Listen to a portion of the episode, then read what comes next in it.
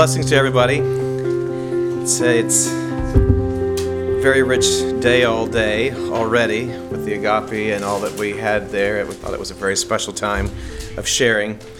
I'm finally back to the series that I was doing on 1 Corinthians through the eyes of radical Christianity.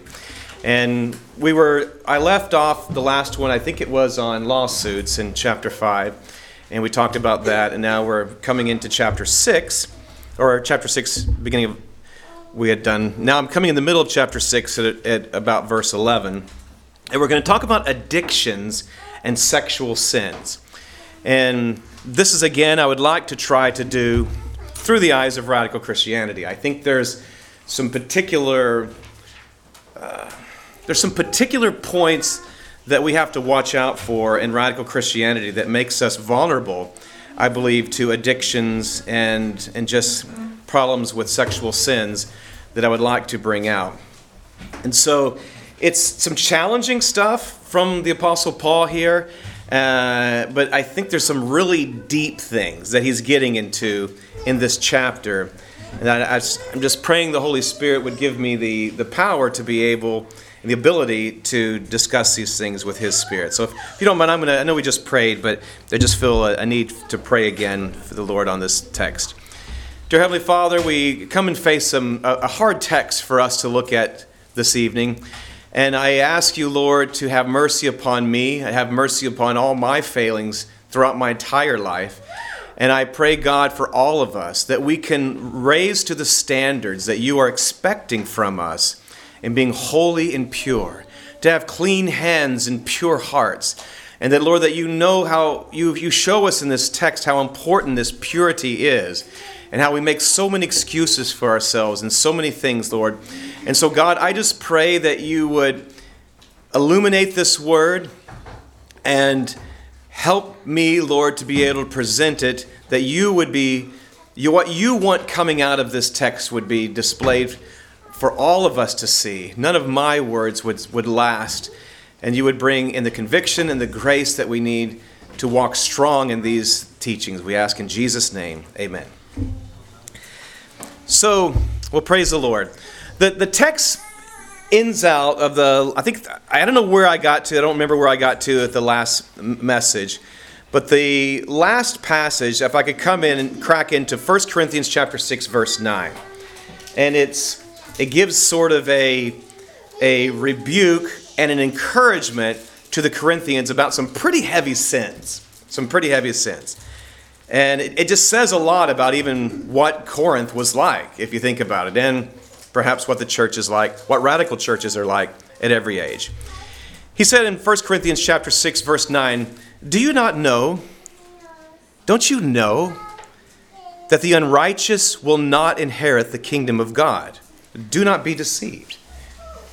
I, and I, I find that incredibly challenging for us in our in our theology and all of our different things we go through. He, he's wanting us to know no matter how you slice how you think about life or your theology or whatever, do you, don't you know that the unrighteous will not inherit the kingdom of God? Don't be deceived.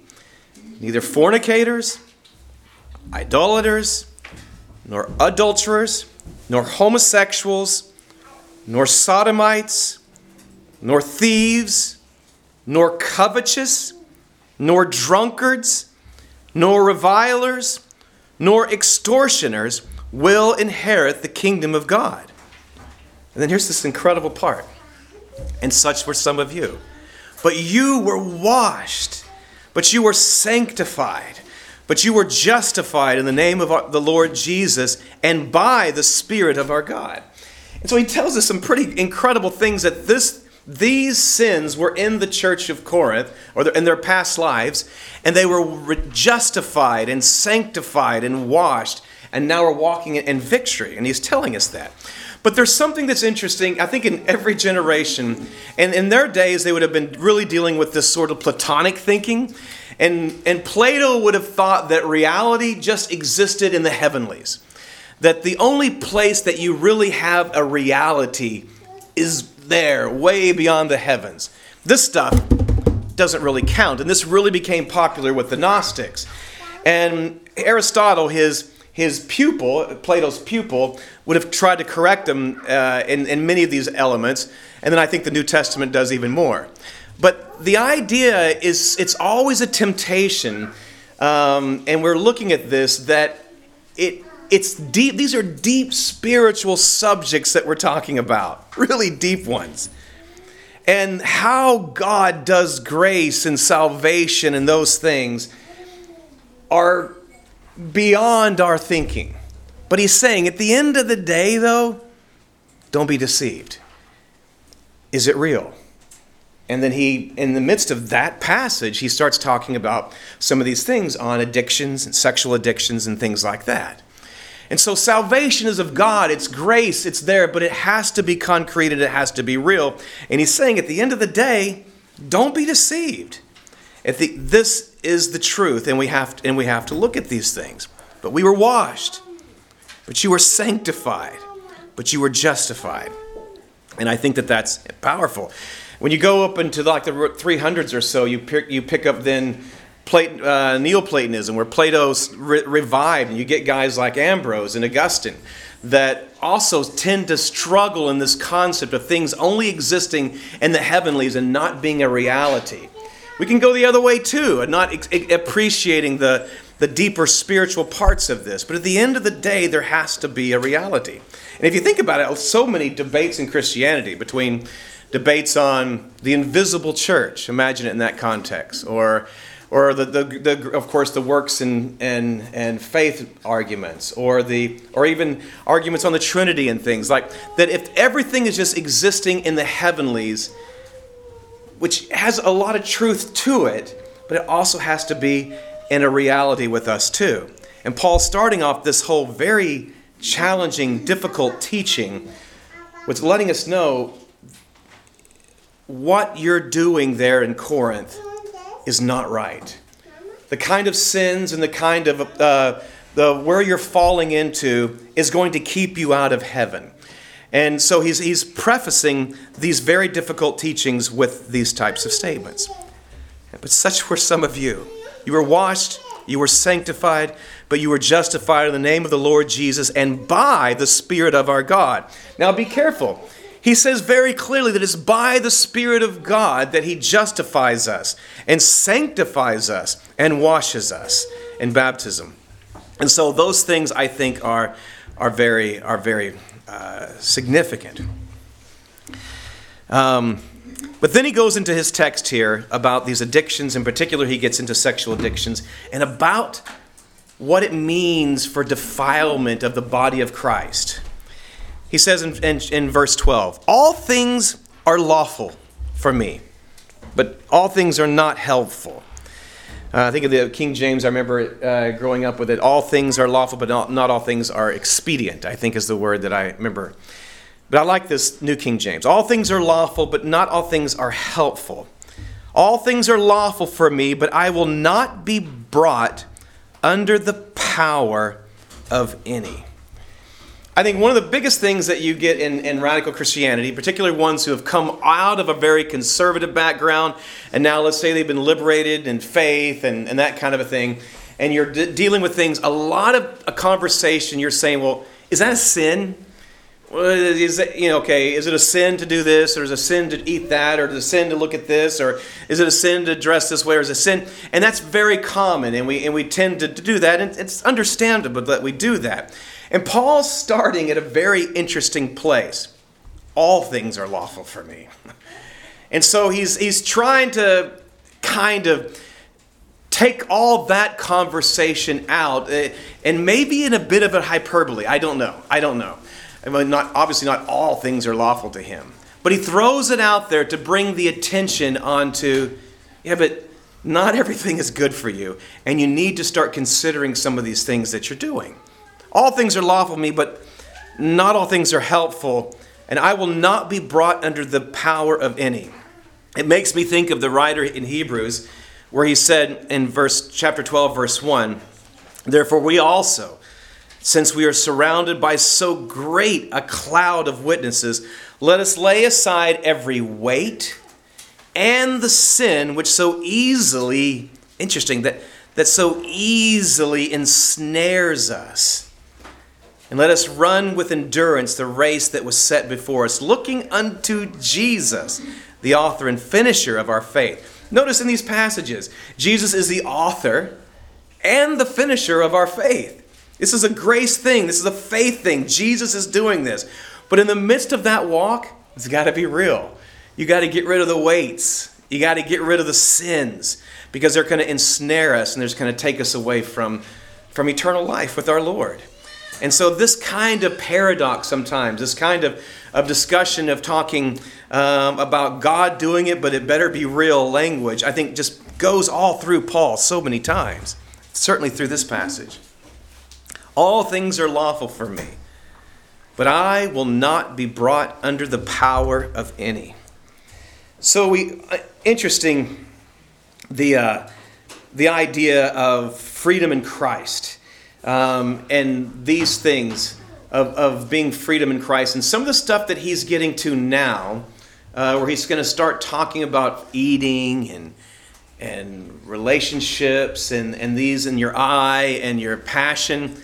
These things are very lawful things. As a matter of fact, he gave us some very powerful things. For me, it's, it's been interesting, and I did a sermon, I don't know, maybe a couple years ago on just talking about these different chemicals. And I'm, I'm always very um, uh, interested in, in these kind of um, sort of mental chemicals, the, you know, the, the ones that are on the limbic system and things like that. And, and scientists are just now getting to the point where they can even study some of these, and some of it's perhaps been a bit exaggerated. But even as a, just a construct of what some of these chemicals do, that it seems that we've identified things like dopamine, serotonin, and oxytocin, oxytocin, and endorphins. And these things are part of healthy relationships. As a matter of fact, they're given to us to give us life and have it more abundantly. They're to encourage community, they're encourage love and goals, and, and they help us along the way.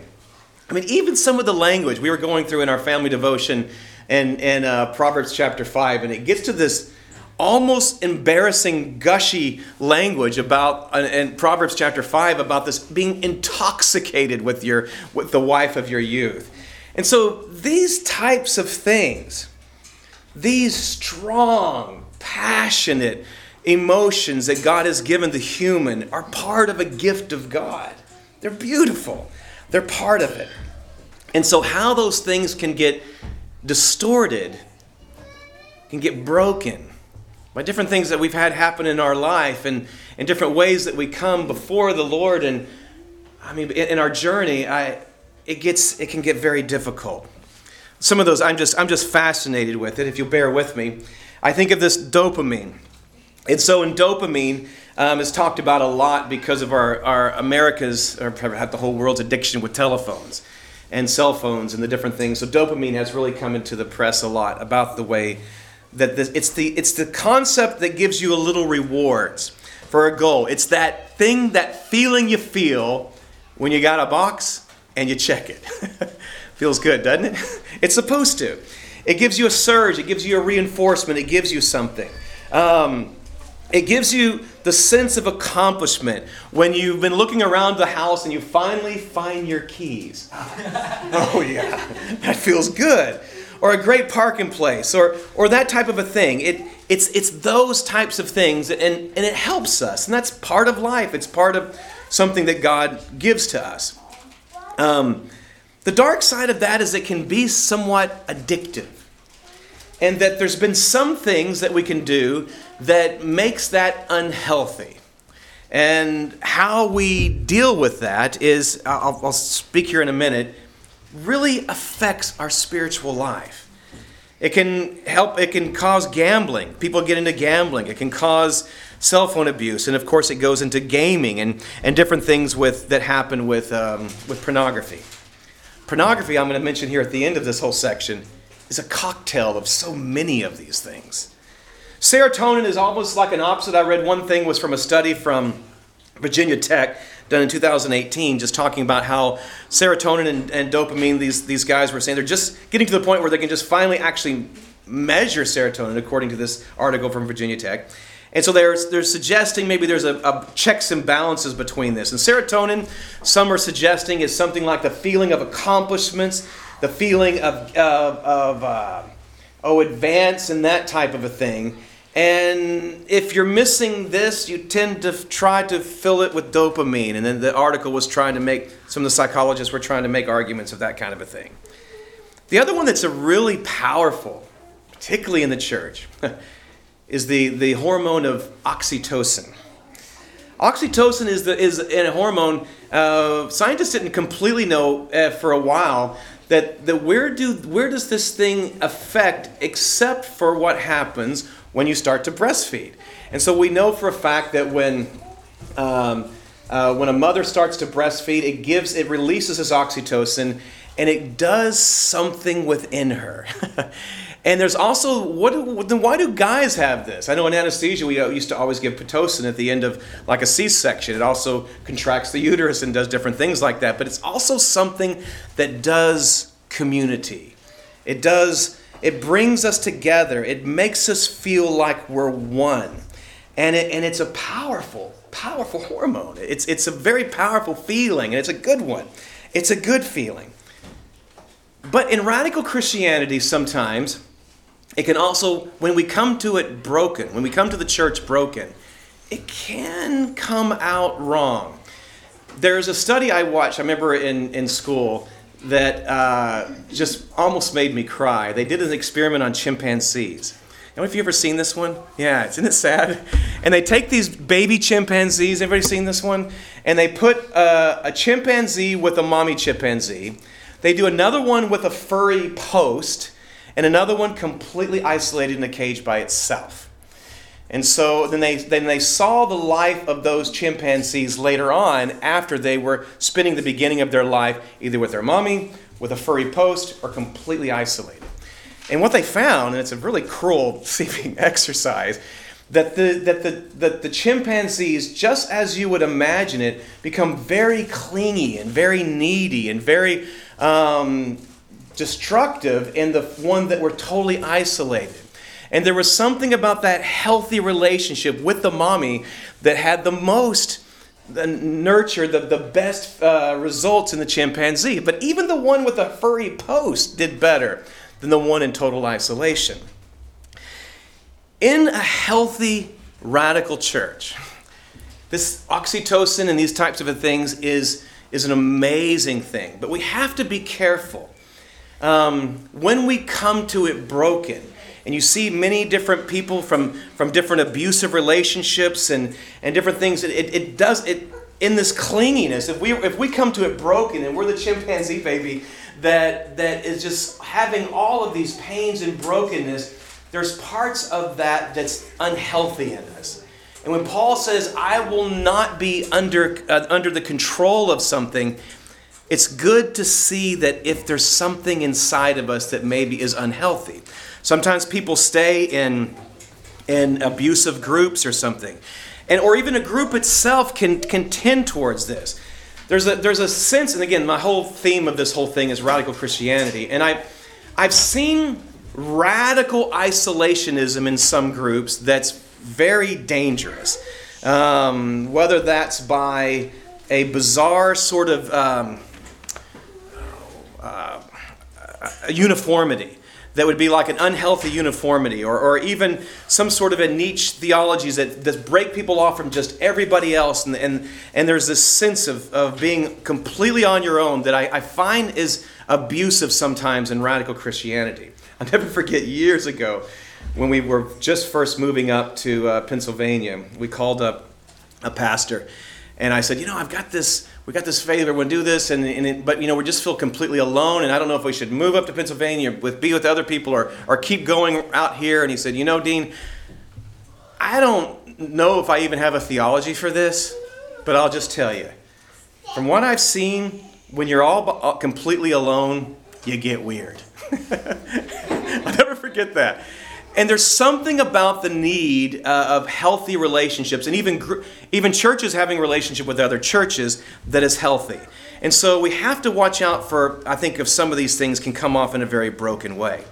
And the last two um, ones I'll just talk about are cortisol and endorphins. These are the ones that come after stress, and these can be really, really powerful and really destructive. So what these are, these are the fight or flight hormones. So like after you've gone through a, a really hard thing, you get this endorphin. People runner's high gets this. I don't know if anybody ever had that. I don't know. I've, I've but anyway, you know, you get this type of a thing after you've done some damage to your body or your mind. Okay, if you, if, if, it's the feeling you get after an ice headache.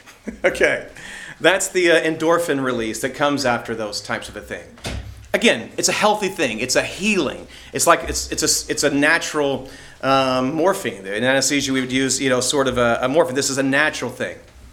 However, there's situations where we can actually become junkies to this. People hurt themselves.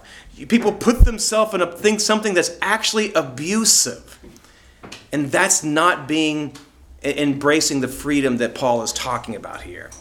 In radical Christianity, I've seen some of this sometimes, and it, and it concerns me. All things are lawful for me, but all things are not helpful. All things are lawful for me, but I will not be brought under the power of any. So, what are some of the cocktails that just bring all those things together that are bad? And Paul gets into some specifics. He, we can go shopping gives us a sense of ownership and a, um, the eating for sure taking risky behaviors alcohol works on the limbic system very similar to some of these hormones and it and it makes us have the kind of feelings in a, in a, in a, in a wrong way and I've, I've amazed and I, i'm not trying to to, I don't have any think that we're going to take away from cell phones or whatever this, but let me tell you something. In my life journey of, of being in, within radical Christianity, I entered radical Christianity in a day that, of course, no one would ever have dreamed of, of uh, cell phones or something. As a matter of fact, when Stephen, my firstborn, was born, um, the internet wasn't even invented. And now all of that has come and existed. And I'm just telling you, from someone who's come into it from the beginning till now, the availability we have for many of these abuses is just incredible. Men, men and women have not changed. Don't get me wrong. I'm not saying that we didn't have people that were finding pornography and finding these things and that thing in my age. Certainly they did. But just the, the availability of this is staggering. And the way that the church has dealt with it has also changed. In my day, when we joined radical Christianity, you would not, it was a very much of a, uh, a scandal if you had a television in your home. A scandal. I mean, you, some people tried to make it and they put a sheet over it, you know, and say, well, we just do this, you know, and that type of a thing, but it was a scandal. Well, I remember when I would always go to a new hospital or something in anesthesia, and, you know, you, the first day, everyone's talking about you, and I remember, I always remember when people would say, when I tell them about how many children I have, and I, they would think that six or five was a lot, you know, and then anyway, I w- they would always say, oh, don't you have a television? And I would usually then say, well, why no, I don't. And that would always open this amazing conversation about how can you live without a television. That was normal in radical Christianity. I'm telling you, that's the way the church dealt with it. Um, we had a way, we didn't seem to miss it. But now, I am, I am now with cell phones, and I'm not trying to make some, some hidden rule that we're going to get rid of cell phones, but I do say that the church has got to do better with the onslaught of the temptations that are coming with the cell phones. I mean, I remember when I left from Minnesota, from Lancaster County, and that day, it was in, this was 2012, it was pretty uncommon, relatively uncommon at least, for any kind of Anabaptist, radical churches, charity churches, any of that to have cell phones. It was like, especially smartphones. You had cell phones, excuse me. You had cell phones, you didn't have the smartphone. And I'll never forget, while I was there for, for many years and then coming back when we were getting ready to go to Greece, I was at a regional board meeting with uh, all the Beachy Amish uh, bishops. And I, and I just happened to look around that room, and every one of those guys had smartphones. And that quick of a change. And, and, and it just made me, I mean, I had a smartphone, so I'm not like throwing stones, but I'm like, wow, I wonder if we're keeping up with the way that the last generation did. So, I don't know, the, the movies, the availability. I mean, He's going to get into pornography, and it's serious. In those days, don't get me wrong, people got into porn. People did those things. But you had to like go into a store and you had somebody look at you and maybe people could see you and all these types of things. And now the way that we can have games and and movies and pornography and the way it's literally designed to snare us. We just need a lot more accountability. We need a lot more talking about things like this. And I think that, that this, when I ponder the difference between 25 years ago and today, it, it, it scares me. It scares me for the next generation. So, all these things the eating, the shopping, the risky behaviors, the pornography, outbursts of wrath can give that endorphin thing. All these things are us not having the control that Paul is talking about, being brought under the power of any. Uh, there's a passage that, that just brings chills to me as a, as a 21st century American. It's in 1 Timothy 5 6. It's an obscure passage. It's about what, when you should allow a widow to be brought into the, uh, the list of, you know, of the widows, order of widows. And it's, and it's just this little phrase tucked in the middle there in 1 Timothy 5 6, and talking about how she shouldn't be led to pleasure because, but she who lives in pleasure is dead while she lives. Doesn't that scare you? I don't know, it does me. I, I, I ponder that and I think, wow, so, I mean, they're not saying, this is, these are talking about old ladies that are brought into the, the order of widows. I mean, okay, these are not talking about guys that are, you know, running up and down the street or doing all kind of crazy stuff. And it's saying that, sh- that if, if, if somehow Paul is writing this, however he's meaning this, that he who lives in pleasure is dead while they live. I'll never forget. Do y'all remember the story John D. Martin tells sometimes of the monk who, who, who was going through his whole life and everything, and finally he's, he's old guy, and somebody offers him a banana. I don't know. Do you remember that story? I'm trying to remember how it goes, but I remember the story that the monk has, has lived his whole life and he's never seen a banana. And somebody comes up to him and says, "Hey, would you like a banana?" He said, "No, I've never seen a banana. What is that?" He said, and he goes, "No, I don't want it." So why? You've never tasted a banana. You should you should taste the banana. And the guy says, "You know." I've got enough things in my life that tempt me, that are hard for me to push out of my mind. I don't want to taste a banana. If it's that good, I don't even want to taste it. And that's the kind of a, of, a, of a mentality that I see as Paul is concerned about. Yes, a banana is lawful, it's, it's a wonderful gift of God. But if you are under the, the control or the power of any, it's a problem. And I think that's Paul's point. And we have to look at life in this way. And I think that um, he hits some pretty strong points. So, some of his specifics, verse 13. So, back to 1 Corinthians 6 now, verse 13. And he hits food. He's going to hit on food first. He says in verse 13, food for the stomach, and the stomach for food. But God will destroy both it and them. It seems to be that he's just talking about that all of these things are going to perish the food and the things for uh, asking for food. But this, this idea that he brings up the, the food, the foodies, is, is, a, is a, another thing that brings me, it makes me tremble, particularly with all of our varieties of living here in America. And, and I'll just say that as a, a guy who, who loves to study history, food uh, as a, um, a delicacy and getting fancy foods and different things like that is not new. I mean, uh, you read the Roman Empire, I mean, they had fancy tasting foods, and you, you would hear like Clement of Alexandria and Tertullian complaining about imported waters and sweet meats and, and different things. And the, and the idea of being attracted to all kind of fancy foods, it's not new to the 21st century. As a matter of fact, you know, in 1621, the Dutch India, East India Company, the Dutch East India Company, literally went to war in Indonesia over guess what? Coconuts. Close. Nutmeg. they went to war. They genocide a country. Look it up. In 1677, Manhattan was traded for a small island in Indonesia that gave them the monopoly on the nutmeg. Um, that's how, they, how it went from the, the old from New Amsterdam to New York because of nutmeg and off an island of, of Indonesia. Fascinating. And so the having these little palates and these tastes and these different things is not is not new to us. It's been in every generation, but nevertheless not being brought under the power of any.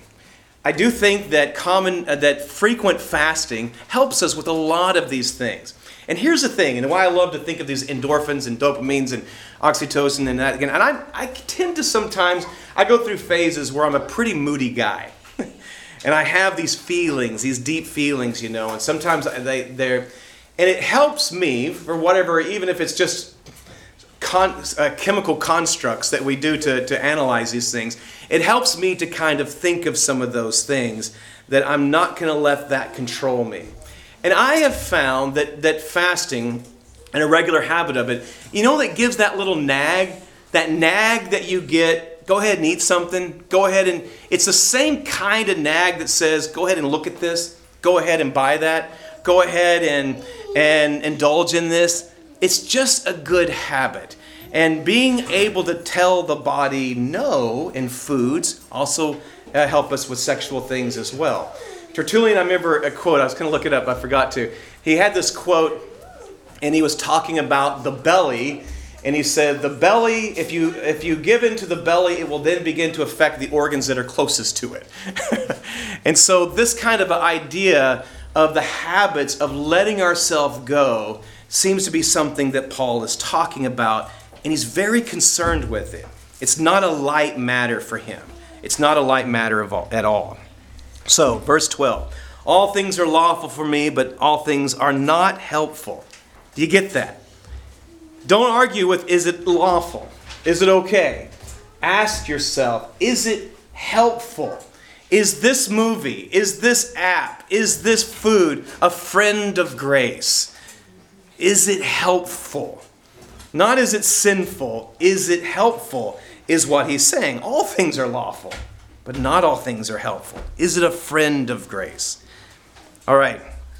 He then takes a very challenging turn and begins to hit very hard, and it's going to carry into the, the divorce remarriage um, sermon for the next chapter 7. He talks about sexual sins. And this is pretty hard. And he's going to be, um, I think, taking from Jesus' teachings. Now he says, Now the body is now the body is not for sexual immorality. This is verse 13 now, the body is not for sexual immorality, but for the Lord, and the Lord for the body.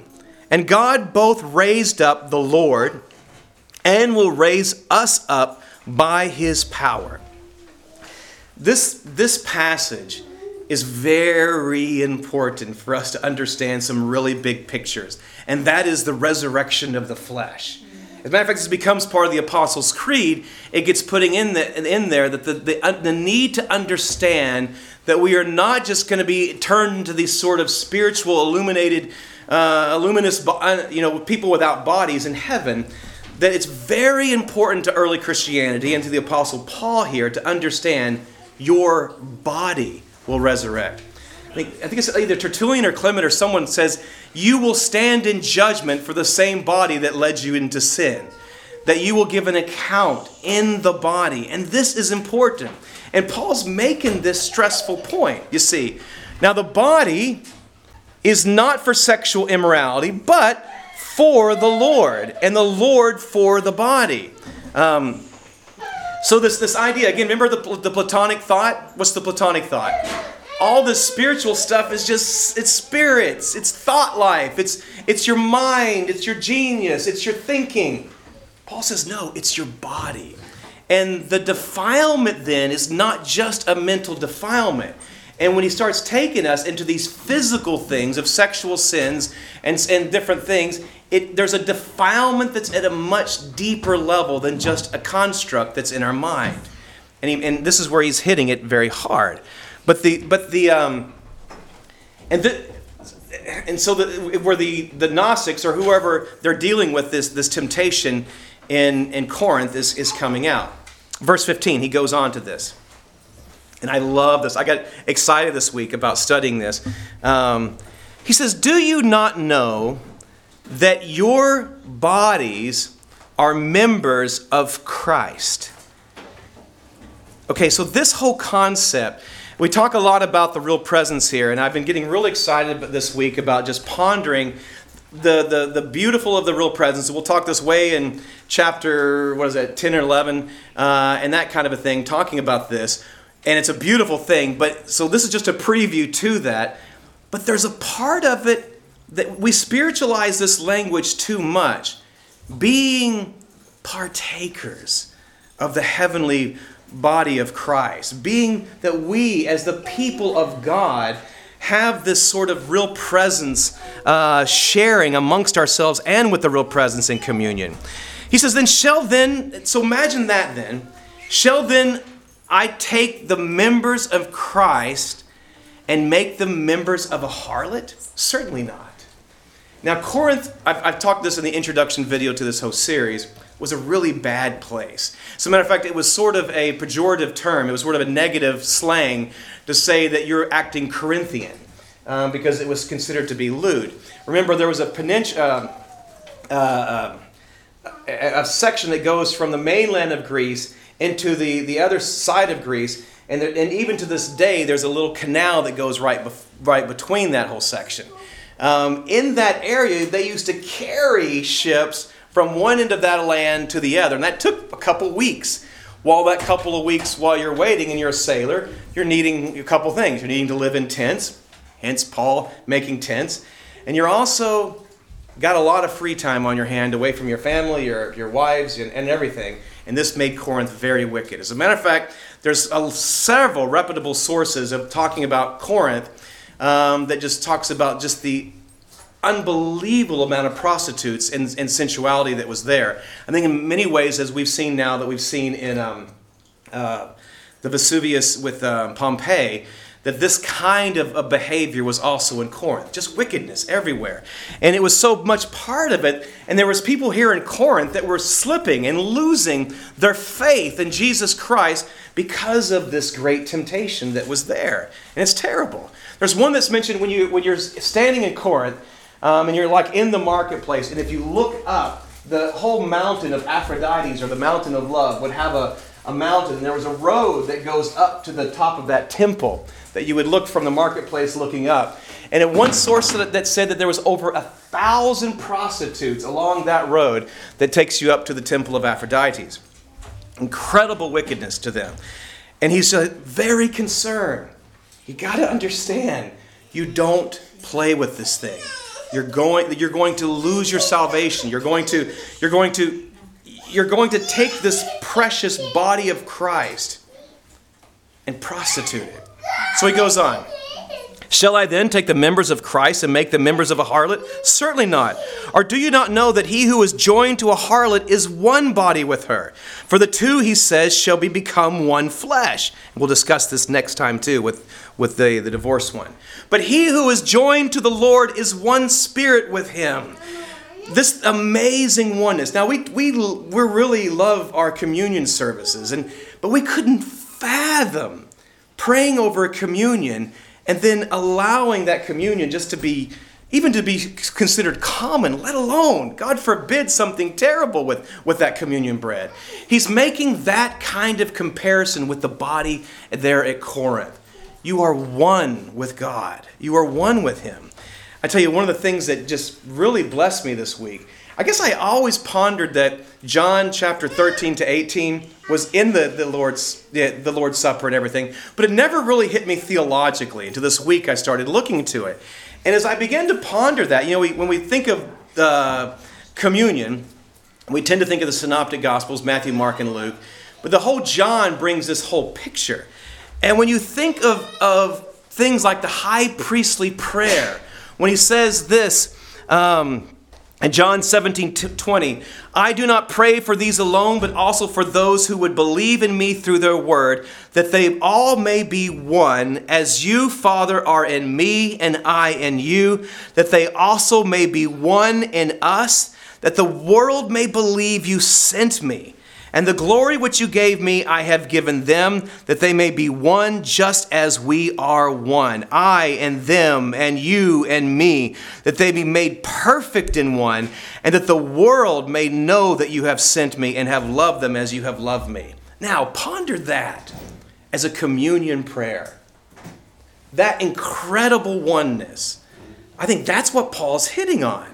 Now, you would take that in this precious body this precious body of Christ, this oneness that you share with the communion, with each other, with Christ, and defile it? it can't be. It just, there's no way you can do that. It's impossible. There's an, a big fat word, ontological change. There's a fundamental change in who you are as a Christian, that you become one with Christ, that you can't let ourselves be defiled in these things and become under their control. You know, I think we take in our modern scientific world a, um, the idea of defilement, again, kind of just mentally. You know, it's funny if you're ever around like people who come from a different country, people in missionaries and, and things that particularly in Africa or people in China and people things and and they're they they're very they're very concerned about defiling themselves. And a lot of it's mis- mixed up with a lot of superstition, and I get that. But we I think we are sometimes think too they were too smart that we can just not be defiled by these things. It's interesting if you look at the words in Matthew chapter 6 about covetousness. There, when Jesus talks about covet, coveting things, he's talking about, he said, your, your, your eyes are like a lamp to your soul. Now, some people think that he's just quoting, using some sort of a Platonic understanding of light in his day. That they used to think that there's this lamp inside of you that shines out, and that's how the, the, the mind works. And it's maybe Jesus was just using common uh, scientific things to get a point across. That's possible. But if you look at it, he talks about, though, that that whole thing of being covetous ends up defiling your whole body. And in Matthew, Matthew 6 22, he says that if we do this, our whole body can become dark and great darkness. In Luke, in Luke um, 33 36, 11, Luke chapter 11, 33 36, he says, The lamp of the body is the eye. Therefore, when your eye is good, your whole body is full of light. But when your eye is bad, your body is full of darkness. Now, we can just make that a metaphor, we can make that sort of a scientific thing, we can make it sort of a theological thing, but now think of it in the terms of pornography. Think of it in terms of, of, of, of covetousness, which is the theme there. Uh, that the way that we just let ourselves go with some things can actually cause total darkness. But yet, having light and keeping ourselves pure will bring this beautiful um, this, this beautiful thing that comes out of all this, which is this beautiful light and beautiful um, uh, oneness with God. Remember the Pharisees, it's, it's, it's not just keeping the outside clean, but what's inside of you defiles a man. Defiles. So, sexual sins, he brings up in this chapter too, in verse 18 now, we come to verse 18, are some of the worst, if not the worst, of sins. And here's the kind of explanation he gives to this. He says, Flee, verse 18, flee sexual immorality. Flee it. Every sin that a man does is outside the body, but he who commits sexual immorality sins against his own body. Or do you not know that your body is the temple of the Holy Spirit who is in you? Whom you have from God, and you are not your own. Let's hit that first part flee sexual immorality. You know, one of the passages that I think many times that I've, I've fallen, and, and, and to, this, to this verse finally hit me one day in a, in a proper way. We tend to think that God's going to keep you strong during a temptation. And let me tell you something there's no promise in Scripture that you can stand strong in temptation. None. What it says is that he's given you a way to escape temptations. Let me give you the verse. 1 Corinthians, we'll get to that in chapter 10 maybe if we make it that far. Chapter 10, verse 13 No temptation has overtaken you except such as is common to man. But God is faithful, who will not allow you to be tempted beyond what you are able. This is a promise. But with the temptation will also make the way of escape that you will be able to bear it. The, the mistake is this. In the midst of, let's say we're online, we're looking at something, or we're about to be tempted somewhere, The temptation is, okay, God, keep me strong, keep me strong. I'll keep scrolling, keep me strong, keep me strong. I'll keep strolling. I'll, I, I, you know, and you and you think that there's this promise that somehow God's going to be protecting you from being strong in this. He's saying, no, no, no. There's a way of escape, which means getting rid of it, running, fleeing away from it. And this is a, a snare that we give ourselves, and I think it's a snare that uh, sometimes affects radical Christians because we think we are so spiritual that we're going to be able to stand and we won't make these kind of severe things that, that, that is what it takes. I think in this passage, when he says flee immorality, he has in mind um, the Sermon on the Mount. Was loving, uh, Timothy Miller was just preaching uh, something on these passages in Matthew 5 27. he talks about uh, that Jesus does is an excavation going to the root, an amputation taking drastic measures, and a formation, which means forming a proper fear of God. In that passage, though, I think if you could turn with me on that, with this, this idea of fleeing fornication, these are the words of Jesus. Let's get a hold of these because they are terrible, frightful, and power giving. 527 You have heard that it is said of old, You shall not commit adultery. But I say to you that whoever looks at a woman to lust for her has already committed adultery with her in his heart. If your right eye causes you to sin, pluck it out and cast it from you. For it is more profitable for you that one of your members perish than for your whole body to be cast into hell. And if your right hand causes you to sin, cut it off and cast it from you. For it is more profitable for you that one of your members perish, than your whole body be cast into hell. Now, here what Jesus is doing, he's getting to us to the very heart of adultery. There's adultery going on, there's these things that are happening. You need to understand that you are just looking, you're letting yourself. What's the passage? It was in Jeremiah, men neighing like a horse after, after everyone's wife. Um, there's, there's this sense that you're letting yourself do this all the time. You're already committing adultery in your heart. It's already, it's already this way. And so this, he's telling us that it's going to require you doing something, um, something drastic. Now, I should bring out, because this, is, this whole context is on uh, to radical Christians. I want to point out that he does want us to realize he's saying it's sometimes it's going to take some drastic measures.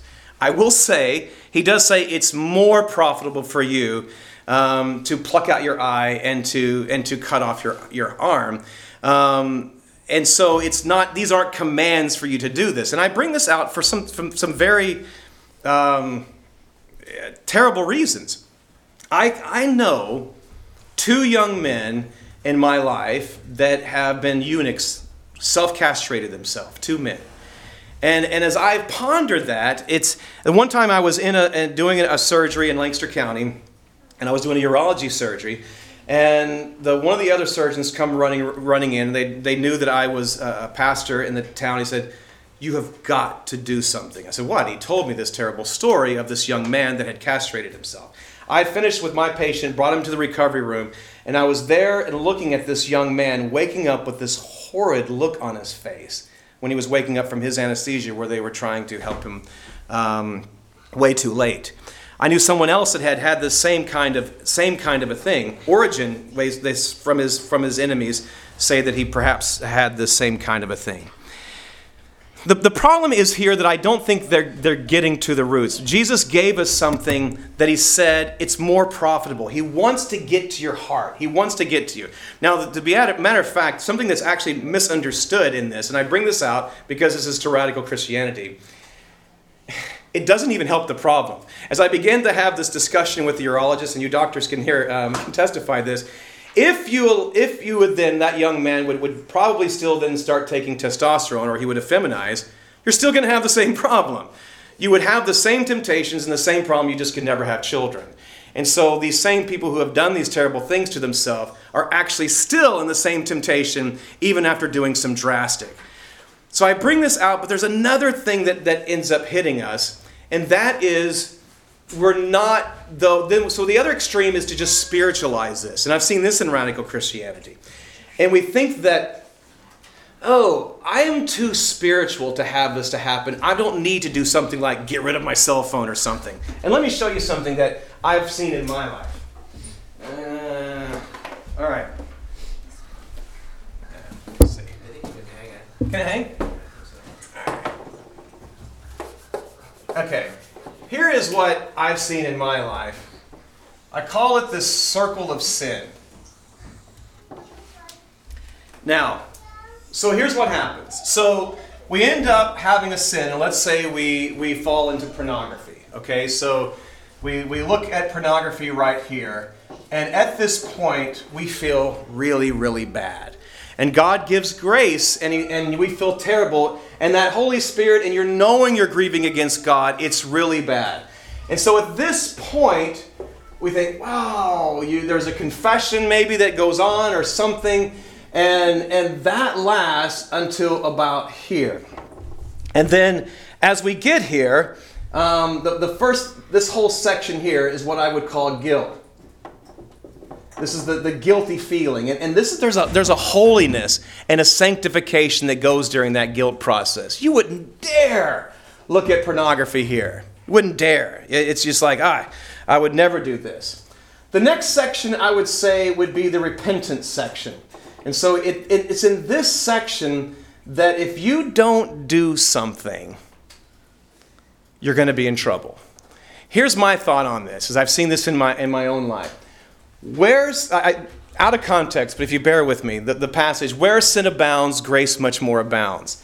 At this moment, from here to here, God has given you the ability to do something drastic. And so you, you almost know at this point you can talk to a, a, young man who has or anybody who has who has fallen into sin and you can ask them what did god say to you at that moment that you need to do and they can say well i, I, I know i've got to stop doing this i got to get rid of this i got to get some accountability i got you can hear them spit out this whole list of things that they know that that that we know we should be doing but you know what it starts to feel a little better by here you start to get over here, and by the time you get to this phase, I call it the false confidence phase. And you think, "I, you know what? I'm not even tempted anymore. This is great. I finally broke through. I finally learned my lesson. This is great. I, this is working for me. Huh. I used to be this spiritual guy. Oh, my old church or my old ideas or my old whatever. Oh, they didn't know, but now I am strong. And you didn't do anything. You didn't cut off the arm. You didn't pluck out the eye. If the iPhone offend thee, pluck it out. You know, if if if if you if honestly, if I could put in this box and you could say 90% of the of the of the areas that you fell in life can be put into that box. 90%, let's say. Could you say that 90% of your failures of, of your spiritual life could be put in that one box? Probably a good reason to get rid of that box. So let's just ponder Jesus' drastic terms here. And then what Paul is saying. And don't end up here. Huh, I'm actually not tempted anymore. This is great. This is actually good. I don't even desire to look at pornography anymore. I'm like, I don't even look at girls. This is great. And then it builds, and you get depressed, and you fail a test, or a girl doesn't like you, or, or something happens, you get a fight, or whatever and it builds, and you push for that drug that you always use over and over again called pornography. And there you go. Been there? I've been there. It's terrible. You don't want to do this.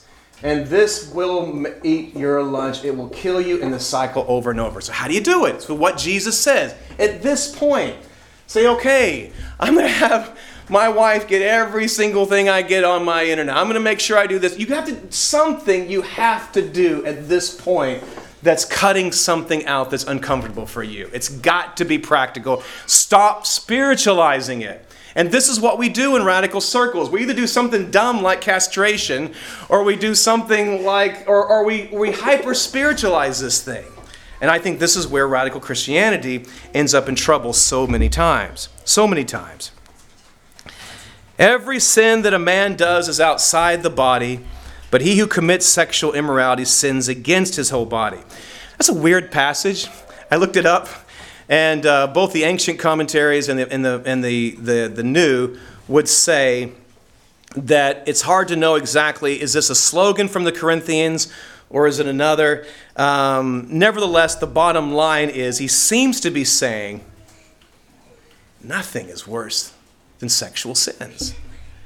Origen, um, excuse me, Chrysostom makes this point. I looked it up to see what an ancient Greek speaker would have said about the passage.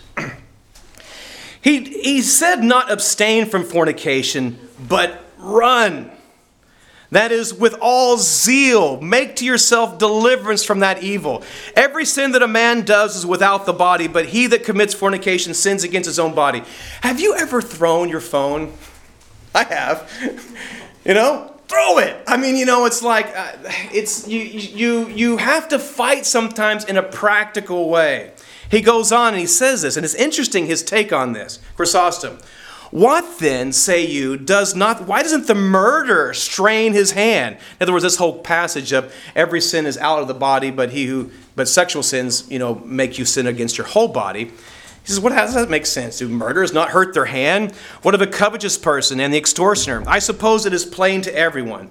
But since it was not possible to mention anything worse than a fornicator, he amplifies the crime in another way by saying that the fornicator, the entire body becomes defiled.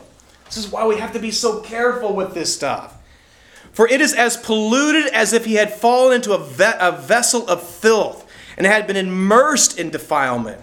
And this too is our way. For, for from covetousness and extortion, no one would make haste to go into the bath, but as nothing had happened, returns to his house. But if, for the person going to the harlot, he runs to the bath. To such a degree does the conscience, watch this, the conscience retain from this sin a kind of sense of unusual shame. Both, however, are bad. Both covetousness and fornication are both cast into hell, says Chrysostom. But as Paul does everything with good management, so by whatever topic he has been magnified, the sin of fornication. It's serious. Every sin the man does is outside the body, but he who commits sexual immorality sins against his own body. It, this is, and think about it. I, it is really scary. I, and I tell you, in radical Christianity, I've been just amazed at how we've messed up on this. It's scary. I mean, think about all the other sins. And other sins he already said will not send us to heaven covetousness, gluttony. But you know, you don't hear people in a support group when they're 30 years old saying, Yeah, my parents took me to a, a buffet when I was seven and I'm still struggling with it. Gluttony's wrong. Or, yeah, I stole that piece of candy. People talk about that sometimes. And sexual sins mess you up. They mess you up in a way that's like, and Chrysostom's saying it's just like there's a, some kind of a, some kind of weight, and you hear people. I mean, I can't tell you how many times I've heard confessions or or talked to people, and they're just wounded, they're broken because of this stuff. It's it's it, it we have to guard our, guard our children. You, you hear about the. Um, one moment of not guarding our children or other different things. And, and now when we think of the, the, the cell phone and the pornography that we can get to this. You know, the scientists, I, whether this is true or not, I don't know, but it scares me. They say it is that your subconscious doesn't know the difference. And so when you're feeding yourself on these movies and these things, and, your, and as far as your mind is thinking, you're practicing these things. And we're defiled, and we're defiled, and we're defiled, and we're defiled. It's it scares me. It scares me. And it's it messes us up so much. 1 Thessalonians chapter 4 verse 3 For this is the will of God your sanctification. And here's how he defines it. That you should abstain from sexual immorality that each of you should know how to possess his own vessel in sanctification and honor, not in passions of lust like the Gentiles who do not know God. You know, um, what I've seen, radical churches are magnets for a lot of these bad sins. And they should be. for, for right reasons. Don't forget the list in Corinth, the list of sins that are there in Corinth. Uh, they were fornicators and sodomites and all these things that were now healed, we're sanctified, we're cleansed, and we're now walking with God. Any group that goes and says, We've got some answers. We are here and we're going to be evangelizing, we're going to go forward. We're going to naturally attract people that are broken, and we should. We should. But here's the thing we've got to be careful, and here's my, my, my whole point through the lens of, of radical Christianity. We've got to understand that we take this piece seriously. Paul says, you know, remember back in chapter 4, so that for though you might have 10,000 instructors in Christ, you do not have many fathers. I love that kind of things like we do around here with the freedom groups and the different things that, that talk about this very openly. I love the accountability. Probably one of the best reasons I took the job at Sattler College and, and the different things that we're doing is trying to have an answer to this terrible plague that's coming upon the church and getting habits of accountability and being real. Because here's what happens you, you tend to think that this doesn't happen if we're hyper spiritual. Um, one of the abuses that I've seen, again, in radical churches, particularly against when people who tend to be more revivalistic and pietistic, which I'm probably more a fan of revivalism and pietism than most of you in here. Okay, I love it. I believe in the power of working at the altar, I believe strong in it. But here's a big risk for radical Christianity. You tend to think that all this broken pieces is completely taken care of. And you don't, and you don't keep looking, you don't keep checking. Um, I've seen terrible things happen. For I, I can think of young men who have had terrible abuse and then they've been abusers but they've come through in revivals and, and the church says whoa he's fixed and then you then you don't continue with the shepherding you don't continue with the honesty and here's what happens that young man and the church play a game and they say, oh, if we start getting too, you know, um, practical, we're going to sound like a bunch of dead Mennonites or something, or we're going to sound we're going to sound too legalistic or something, or we're going to sound like Pharisees. So we just need to keep it spiritual. So that person, that young man, lies to himself. I'm walking in life. I can't let myself. The church is lying to themselves, and everyone's looking the other way, and the sins increase and they increase. And I've seen terrible, terrible terrible things. I remember one time at a church years ago, not here, years ago, and I was in a, and, and somebody was standing up giving a, a big testimony of how from the church that they came from, oh, they had all these hidden sexual sins and all this was happening. And, and particularly, you know, here we have victory over these different things. And, and I started thinking of the people that just in my little circle who have come and talked about the struggles that they were going through. And we've got to be careful with that kind of a language. Let's be honest. God can't change the person we're pretending to be. Be real. Be real. And I'm telling you, it's this is the kind of thing that that I think uh, we have to watch out for. Whatever it is. Um, if after responding to an altar call, a rebaptism, a theological epiphany, a new set of new doctrine, any of those things, I do believe, as Paul is talking to the church of Corinth here, these things still need maintenance. They still need pastoral help. They still need you to talk about it. They still need you to be honest. And it doesn't mean you're not a Christian by saying, guys, I need some help here.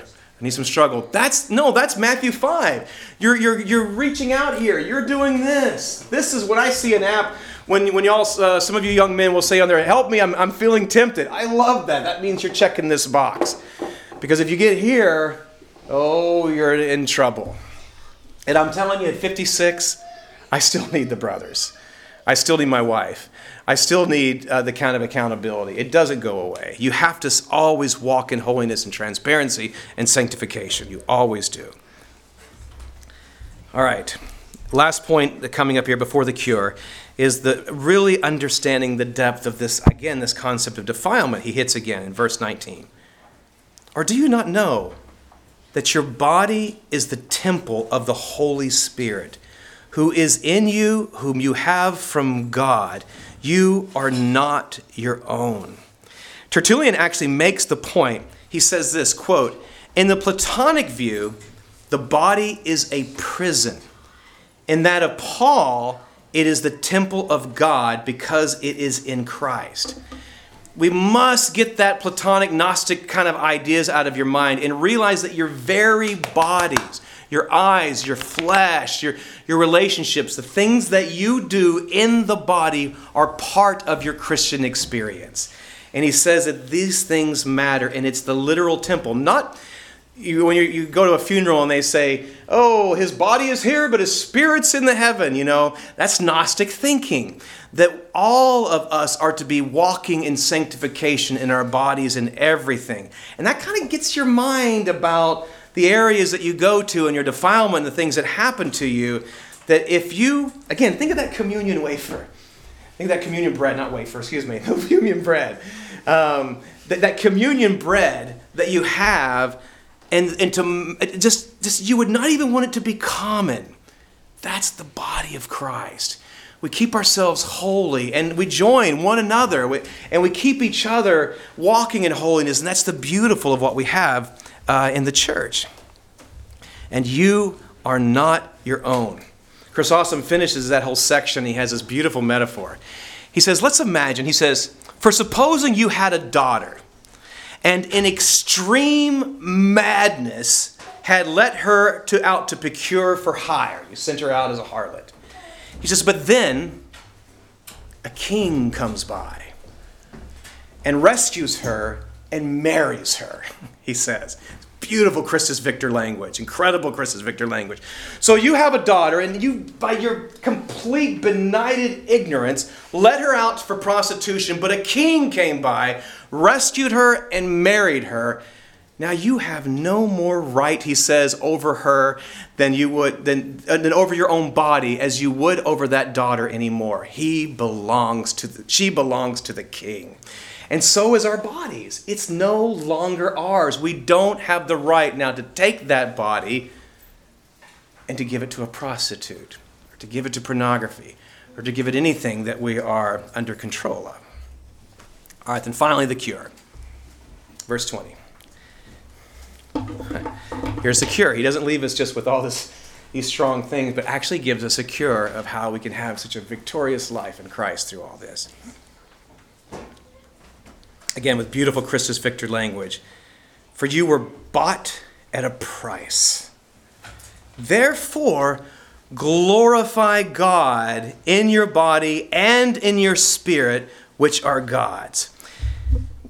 Belong to God. You, you, um, you can't in life try to have victory over trying not to think of something. You know, one of my favorite books is uh, uh, George Lakoff. He's a, a guy who talks about frames, and he says, it, it, you know, he, was, he was a political scientist, and, and he was talking about the idea that if you, by saying something or thinking something, it puts those images in your mind and it takes a conversation or an argument down one way. If we continue to just focus on the sin or on the problems or on the things, you're never going to have victory. So, what's the cure? Glorify God and your body, in God, in your body and in your spirit. So, in your body in a physical way and in your spirit. The, again, the scientists say your brain has trouble telling a difference between what is real and what is imagined. So, it produces the, all these serotonins and all these things. Gratitude practices are popular for this reason. They are reminders of mental pictures of all the good things that you've experienced. So, by waking up and praising God and giving thanks to God, and when you're under temptation, to thank Him and to turn your uh, what's the the mourning into uh, uh garments of praise, these types of a thing makes the difference. Lamentations 3:21 puts it this way: "This I recall to my mind, therefore I have hope." The Lord's loving kindness indeed never ceases, for his compassion never fail. They are new every morning. Great is thy faithfulness. The Lord is my portion, says my soul. Therefore, I have hope in him. That kind of reminding ourselves. And then Ephesians 5:15 puts it this way. See then that you walk circumspectly, not as fools, but as wise, redeeming the time because the days are evil. Time, boy, when you start to go down that wrong road, don't you just waste a lot of time? Huge amount.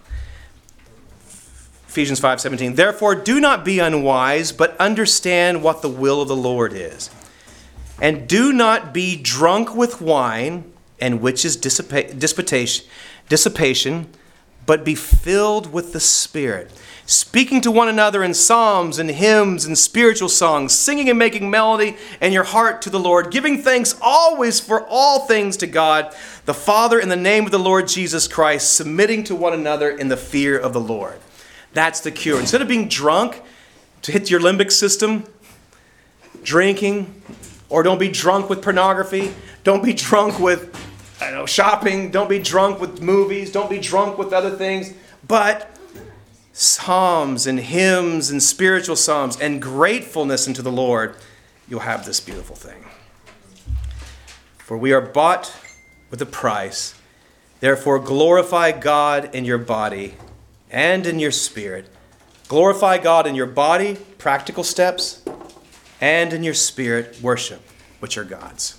Let's pray. Dear Heavenly Father, we thank you, Lord, for the word. We thank you for grace. We thank you for your mercy, O oh God, of, of so many ways we've failed you. But Lord, spare thy people, O oh God and give not your heritage to reproach that the enemy shall, shall say, the heathen will say, Where is their God? Lord, I pray that you would send your Holy Spirit to us and make us holy. Encourage us as to be a body that walks in holiness and purity and loves you and, and serves you. And oh God, these are, these are sins that are common to man and common to woman. And so, Lord, we pray, God, but you've promised us, you've given us this word, not to say that something's impossible, but to give us encouragement that your grace is sufficient for us to accomplish these things. So, God, I have mercy on me. Have mercy on us, Lord, and I pray that you would give us your grace in Jesus' name.